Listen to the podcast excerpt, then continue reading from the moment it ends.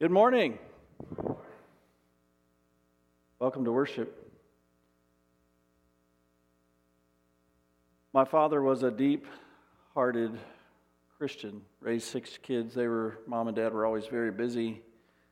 I wouldn't, I wouldn't classify him as a deep thinker or a very sophisticated theologian, but he had a very firm grasp on grace and the gospel, and he could not talk about it without emotion because he was passionate about it. He had a personal attachment to Jesus' grace. He would get shaky in his voice, he would get intent, and sometimes, because it was hard with my father and the way he communicated emotions, you couldn't even tell if he was angry or happy. He was just passionate. You've been around people like that? That's what I was raised by. I think I have a tincture of that. At least my kids talk about it. It was a long time ago. I was a young pastor just starting out here at this church, my parents came down from Dallas to be with us for the weekend. My dad heard me preach on Isaiah 6, where Isaiah says, I saw the Lord high and lifted up, and I said about myself, What? Whoa, I am undone. I am a man of unclean lips. My father rejoiced in the word of God because it released him from lifelong guilt and fear that he could never make it to heaven. He'd been that way since I was one years old. Uh, after church, the church was in that other building. This building didn't exist. People were almost all gone. He uh, had a, a, one a monumental moment. I, I was a grown man. I'd gone to seminary. I learned a lot more than my dad knew pulled me aside and he said, That was a great sermon. Don't you ever preach any different? I said, What do you mean? He said, Everybody comes into this church, every church, every Sunday. They either, one of their ailments is they either think they're better than someone by some accomplishment, something about themselves, or they think they're worse than someone because of some sin or some guilt. And he said, You know, I'm a grown man. I got two kids and one on the way. Finger in the face. Your job is to make everyone a zero. And then you make them 100% in Christ. His voice was shaking, his eye was filled with tears. And he was right. You cannot know God if you don't know that on your own you are a moral failure. You cannot know God if you don't know that in Christ He has taken all that failure away. You can't know God. Whenever I read this text from Romans, it wasn't the text I was preaching that day, but whenever I read this text from Romans, I can't not think about my dad, and that's why I'm using that as the opening illustration. Because and I think about that moment because what he did as a father to his preacher son, the Apostle Paul, is doing to anybody who ever reads this, and especially his original readers. Paul, the great Christian apostle missionary, is going to go to Rome. He's never been there. He knows some Christians there because people moved around and they they know he's coming, and he's going to send this letter we call Romans ahead of himself to teach them the gospel and the Christianity that Paul teaches, which he knows is inspired by God, and, and frankly, isn't always taught by people who call themselves Christians, even apostles in Paul's day. So he is clearing the air and he is speaking the truth and he takes no prisoners. You know what we mean by that, right? Everybody gets shot down, made a zero. But he's got some people in the church up in Rome that are big in their britches, thinking they're very important. Most of them are afflicted with religion. That's why they feel they're so important. And if you think that's not a problem for you, regular churchgoers, think again. It is one of our biggest problems. The, the more we're in practicing our Christian faith, the more tempted we are to start seeing ourselves as the elite, the God people, while the rest of the world riots, lives immoral, neglects their family, does weird liberal things, we'd say. Got it.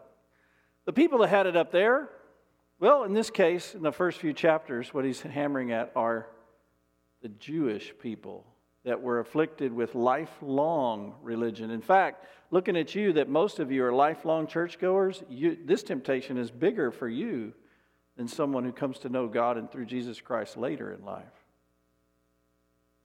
We get stuck in our heritage kind of faith, the connection to the, the, the, the, the institution, our church or church body that gave us our faith. And we end up subtly, gradually talking more about church than we do about repentance and faith and love. Jewish people had a really heavy dose of that. So I'm going to real quickly tell you, we're in chapter 3 today for the, the sermon. And uh, I'm going to tell you real quickly a summary of, of one, chapter 1 and 2 and the beginning of chapter 3 because everything in the Bible is written in a context. So when we preach on a certain text and we yank it out of its context, it's not fair to you. You're going to learn so much more if I teach you the context. So he's writing this letter. I've already given you that context. He wants to go there and do church work and spread the gospel. He doesn't know these people. He's introducing himself in his gospel. So he starts off in chapter 1 and he says, My gospel is that Jesus Christ came in the flesh. He was a descendant of David according to the flesh, but a, a, the Son of God. He proved it by being raised from the dead. And he taught that people are saved through the good news that Jesus was your Savior. And it's the only way into the kingdom of God is through faith in Jesus. He says, From faith to faith. I'm not ashamed of that gospel. And he says, the world's a bad place, and the, the those non believers, they're really bad people. He calls them Gentiles.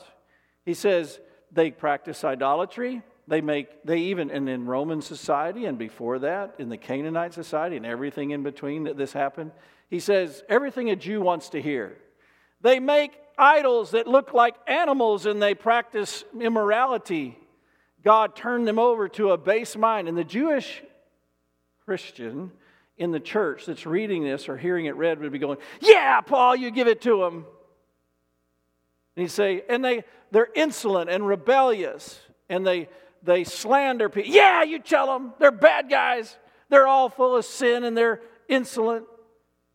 He goes, they, they rebel against their parents. Yeah, they rebel against their parents too. And he gets to chapter 2, which he's not writing in chapters, he's just writing Someone numbered them later.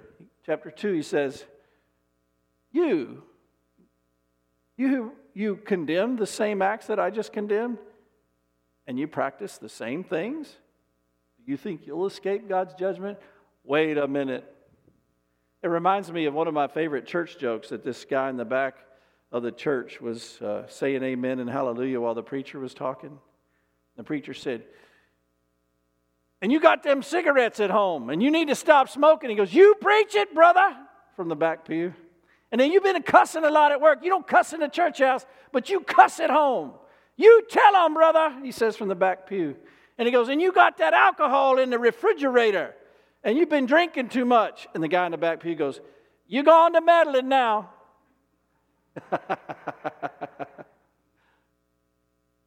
what Paul is saying in chapter 2 is he got us on the hook. Yeah, those bad Gentiles. Yeah, those bad people in the world. And he goes, But you practice the same things. And he kind of talks about how, but he leaves most of it up to us. So, real quickly, I'll talk about how. You can, slam, you can slam people because they're immoral and they create that stuff on media, but then you watch it. Or if you don't watch it, you wish you could without guilt and you fantasize your own little media in your head, you practice the same things. Paul did say, You who say don't commit adultery, do you commit adultery? You fantasize about what it'd be like to be married to somebody else? Maybe even covet somebody else's spouse? It'd be nice to be married to them. And, and whatever sins that they are, right? Paul is saying, You Jews who think because they're so unscrupulous that you're better. You church people, if you go down that road, you're going to lose your salvation. That's what he's saying. A really neat verse in, in chapter 2 is verse 4 says, Do you despise the kindness and patience and forbearance of God? Remember Jesus sitting with the prostitutes and tax collectors to teach them the word while the Pharisees stayed separate? Do you despise the grace of God that leads people to repentance by judging them? That's all you're going to do is judge? That's all you're going to do is separate, make yourself feel better? When he's finished, when he's wrapping up chapter 2, he's, he's ready to say, well, then you might be asking, what advantage is it to that we grew up religious and Jewish? And he goes, well, you had all the word of God and you had the promises of a, of a coming Messiah and you had the law, which is good.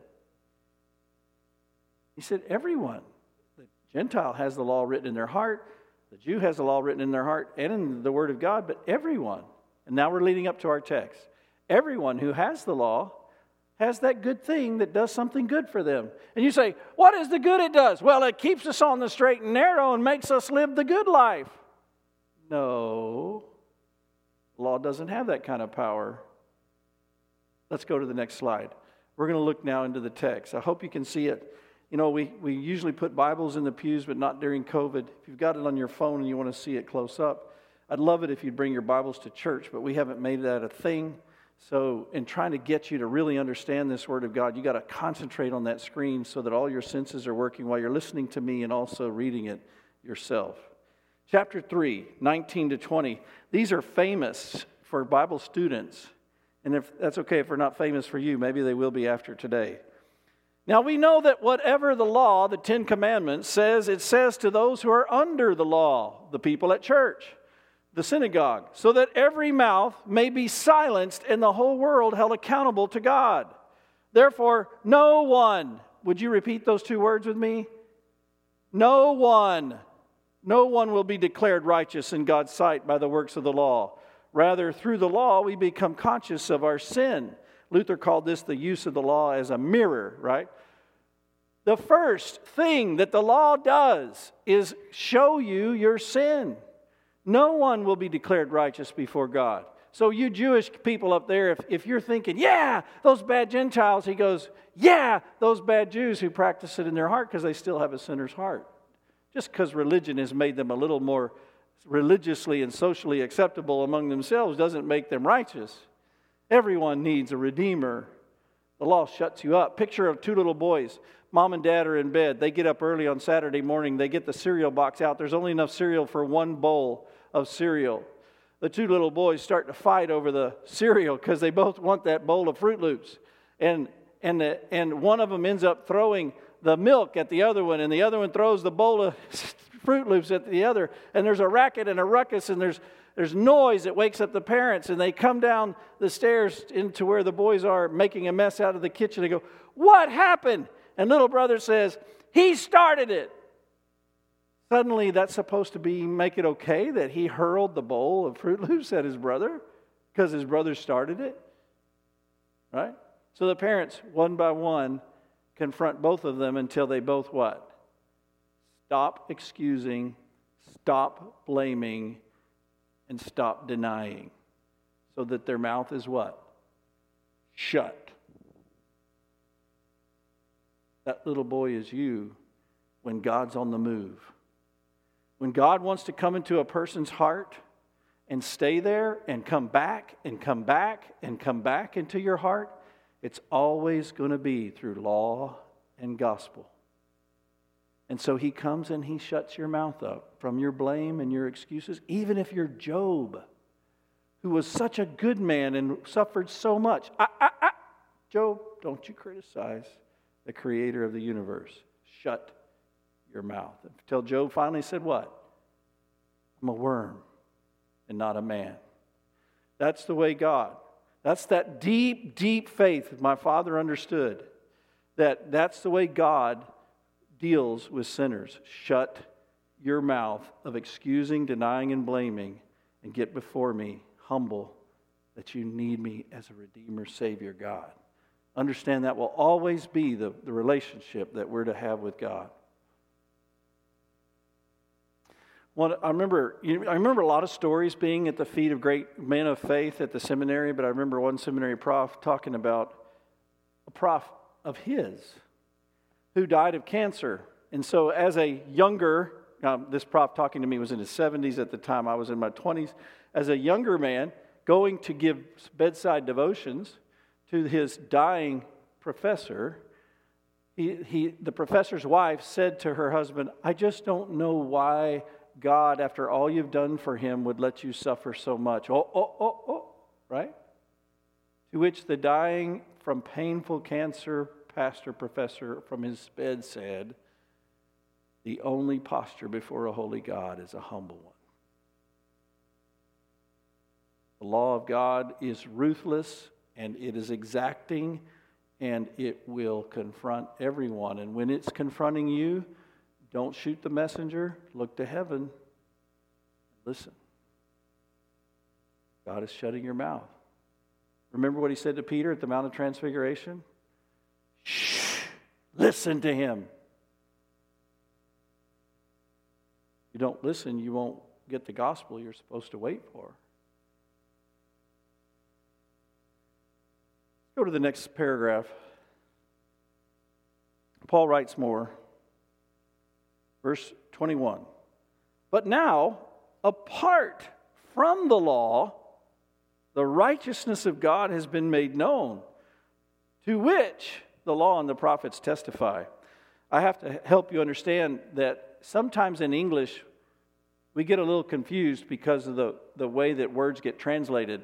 When he says, the, now a righteousness apart from the law is revealed, he means the law, Ten Commandments. Then when he says, all the law and the prophets testify, he's talking about a different use of the word law.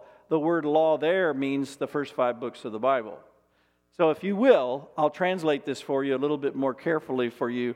But now, a righteousness apart from the law, now, apart from the law, a righteousness of God is revealed, to which the first five books of the Bible and all the 17 prophets testify, which for a Jew meant the whole Old Testament, which was their written Bible at the time. The New Testament's being written. So he's saying the whole Bible that we have testifies that there is a righteousness from God revealed apart from the law. Now, you've got to understand something. For a Jewish person, this is catastrophic to the, all the theological constructs they've had in their mind. They, they, they've already, they've, they've come to church of Jesus Christ, so they've got some kind of Christian faith. But Paul is saying something that is categorically erasing the importance of the whole Jewish ethic. God gave us His commandments, including the ceremonial laws. We keep them all. And so we acknowledge by faith we are His people, those stinky Gentiles who won't keep anything. They eat pigs, they are immoral, they do all kinds of stuff. We keep His law, and it's the law given to Moses from heaven. It is ours. And Paul says, you know what? all those books that tell all those stories, they talk about a different righteousness.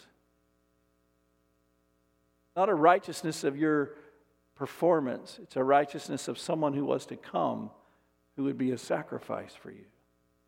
It's all there in your book, is what he's saying. And it erases all your haughty pride and your religiosity.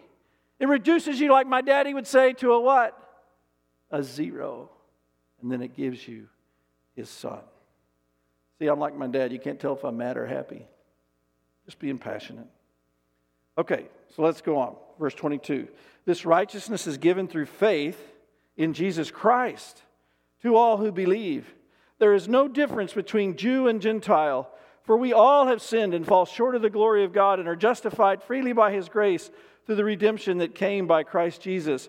These are some of the most beautiful passages they are the foundation, the concrete slab you have to pour first before you can build any Christian faith is, are these verses. All have sinned and fall short of the glory of God. So well known that we get bored with them. Oh my goodness, don't. Who holds the who holds the longest long jump record? I always thought it was, for a long time I thought it was Carl Lewis. A guy named Mike Powell beat that in 1991. Internet's a wonderful thing, you can find that stuff out. Okay, so Mike Powell and I, old man Don Patterson, we're going to jump the Grand Canyon. We get on one side, it's a mile, mile and a half wide, depending on where you are, right? We line up, me with my decrepit knees, my old body. I never have been all that athletic. And I, and, and, and I say, I'm going to go first. And I run and I jump and I go 10 feet and then to my death. Mike Powell lines up. Hey, he can jump 29 feet plus, right? He gets a longer run. He's worked out. He's trained. He runs 29 point whatever feet, a new world record, and then what happens? To his death. All have sinned and what? Fall short. The most holy person you would ever imagine, apart from Jesus Christ, is Mike Powell. Same death as yours. All have sinned and fall short of the glory of God. Everybody's a zero. There is no one righteous, no, not one. That's a whole diatribe that I skip for you because I, I got to keep moving. It's right in chapter 3. All have sinned and are justified, declared innocent. That's what the word justified means. They're de- declared innocent freely by his grace through the redemption that came by Christ Jesus. And just tucked in the middle of this passage is this statement there is no difference. There is no difference. At the very beginning of church today, Pastor Herring said, We're kind of emphasizing our oneness in Christ through the gospel and baptism because what special day is tomorrow? Come on. Martin Luther King Day, the civil rights movement, to give equality in a society called America to people of color alongside of people as pasty white as I am. To try to give everyone some equality of privilege, right? Am I speaking words lately of the BLM movement? Sure. Do you notice that through the kingdom of God and His Word, which is more powerful than any movement that's a social justice movement, God has already established our sameness in the gospel. That the secret to really having your heart and mind changed is one by one, each sinner realizing there's no difference between them and other sinners. Sure, we have different privileges. Everybody always will, somehow. We have different life stories. We have different uh, specific sins that we commit and different bents that we have. But there's no difference in righteousness or unrighteousness. Everyone is a zero. And I'm gonna, I'm gonna, but but sometimes we nod with that. And We go, yeah, yeah, yeah, that's right, that's right. Like when they when Paul was preaching in chapter one of Romans, those guys that we go, yeah, yeah, yeah, until he goes to meddling. Let me meddle a little bit. There's no difference between old people who tend to judge young people and get crotchety and young people who tend to judge old people for being slow. There's no difference. There's no difference between men with our simple, boorish mind and women with their hypersensitivity and emotional connectedness where everything is connected to everything. They're both accountable to God. They're both zeros. They both have a Savior.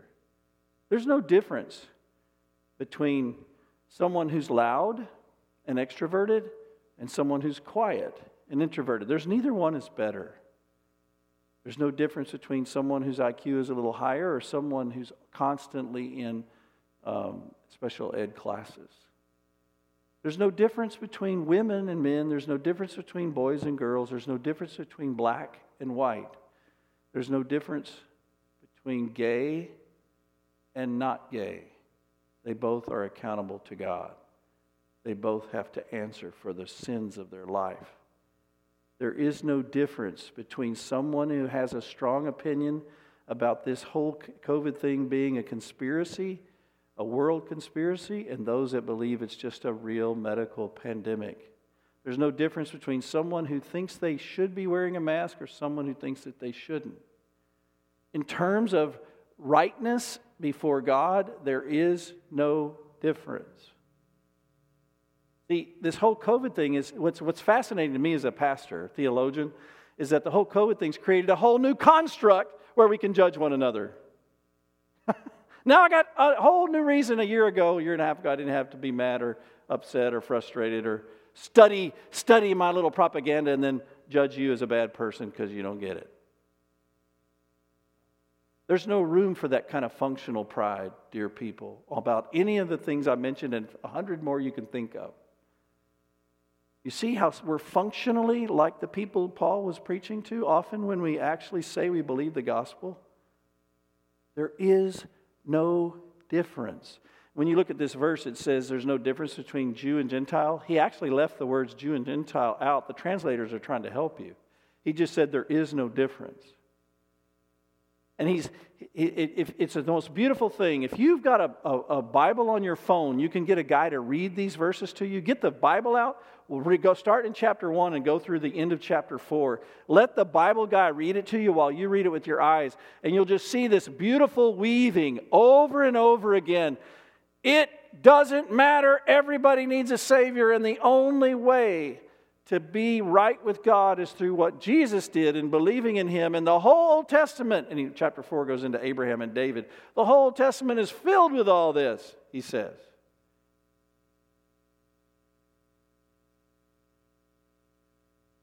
I want to go to the next section and show you what God says here. Let's put it up there on the screen. It's verse 26. This is where Paul gets specific. Verse 25 and 26. God presented Christ as a sacrifice of atonement through the shedding of his blood to be received by faith. He did this to demonstrate his righteousness because in his forbearance he had left the sins committed beforehand unpunished. He did it to demonstrate his righteousness at the present time, so as to be just and to be the one who justifies those who have faith in Jesus. This is the resolution, the story that is the resolution of the argument why, if there is a good God on earth, over the earth, why is there evil? This is the gospel's answer. And it's a beautiful story of love that's overwhelming when you look at it. It says God presented Jesus as the sacrifice of atonement. That sounds so theological, it sounds so heady. It's like, oh, yeah, we know that's the gospel, that's what he did. No, this was a father and a son.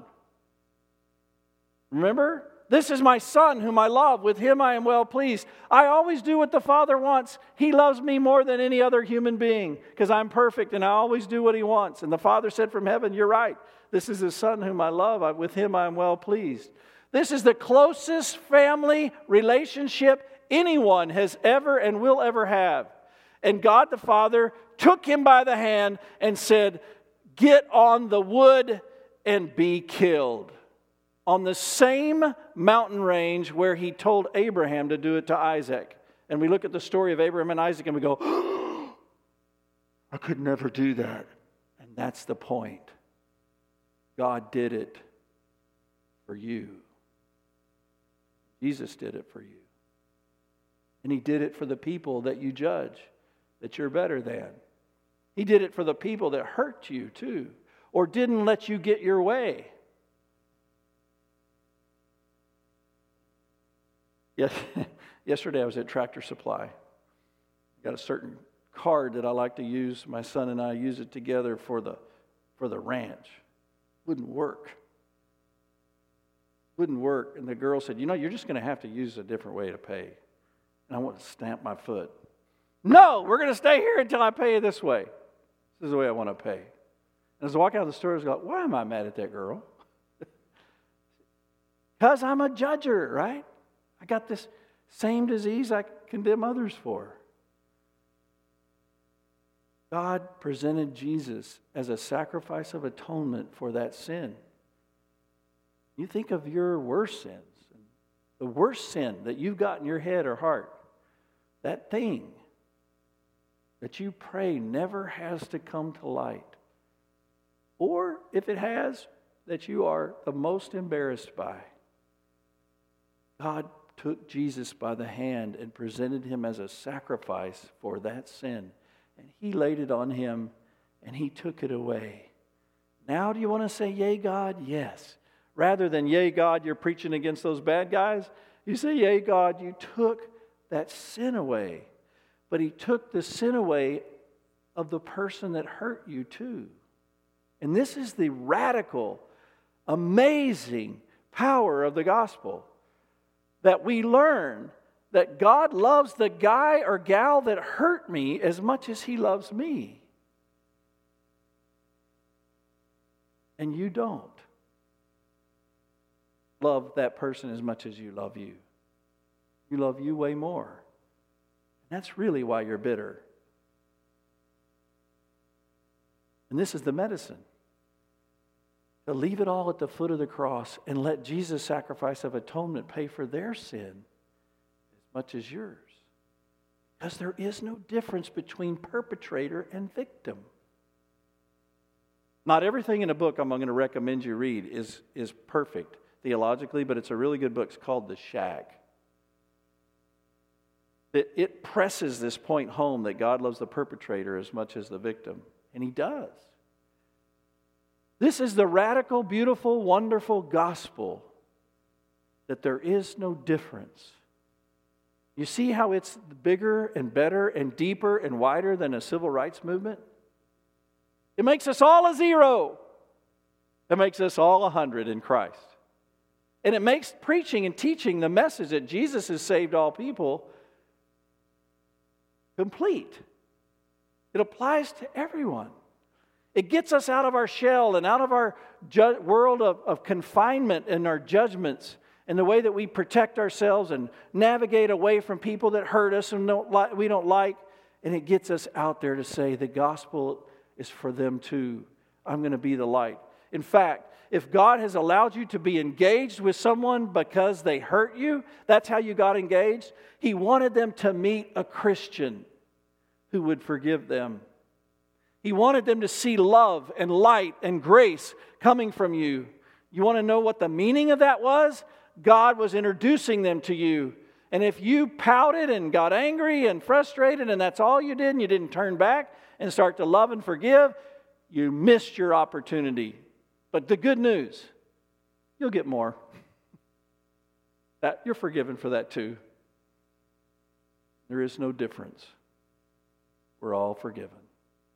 Isn't that beautiful? All God's people say amen to that, right? Okay, so let me just kind of wrap it up for you. He did this to demonstrate his righteousness because in his forbearance he left the sins committed beforehand unpunished. He did it to demonstrate his righteousness at the present time so as to be just and the one who justifies those who have faith in Jesus. How many times have you thought, or you've had somebody say, if there really is a God, why is there so much evil in the world? Don't be don't cower at that logical conundrum. Use it to preach Christ. Here's what you say. I want to, you say to the person, I want to tell you something that is probably going to be hard for you to take, and it's amazingly radical, but I'm going to say it to you. God took all the evil that you are chafed about, that you want Him to make right, and he put the punishment for all that evil that you want to be punished on his own son. That's what the verse is saying. God's reputation was at stake for centuries because there was no Jesus who died on the cross. Here I am 2,000 years later with you, and we're preaching a Christ who died for everything. But before he died for everything, they couldn't, there was no one we could say he died for everything. That's what Paul is saying. In the fullness of time, God presented his son. So all the sins of the world were left unpaid for in the terms of Jesus until in time he came and paid for them. Don't you look at the story of Cain and Abel? The very first death was a murder, a brother murdering another. Don't you look at that and go, God, why didn't you come in to Cain's life, knock him dead, and raise Abel to life? That would be just. Instead, Abel's got to stay dead from the planet, and Cain gets to go on, and you even put a mark on him to protect him, and he still showed a selfish attitude through the whole thing. Why are you so unfair, unjust? God says, wait for it. Wait for it. Coming in the cross. See? Because if I'm if I if if I do the, the fair thing and the just thing for Cain, I have to do it for everybody. Then what would I be left? Kill all of humanity. No. I'll kill my son for all of humanity and raise him back to life. So there's hope for Cain as much as there is for Abel. Because, see, I'm the radical God, creator of the universe, that loves all people who are made in my image, even the perpetrator. We're going to have a change of presidency in just a few days. Three. We're going to have a lot of rhetoric, a lot of shallow blah, blah, blah across the aisle. Remember, God loves everyone. By ourselves, we're all a zero, both sides of any aisle. But in Christ, we are all 100%.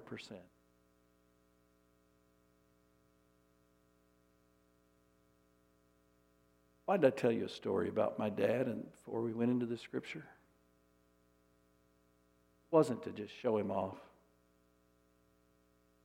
Because I want you to be like him. You don't have to be a deep thinker or a sophisticated theologian. You need to know Christ is your everything, and nothing in your hand you bring, just simply to his cross do you cling. I want you to be like him passionate, humble, willing to share love and truth with everyone, from the person that hurt you to the person that helps you, because you know Jesus. Amen.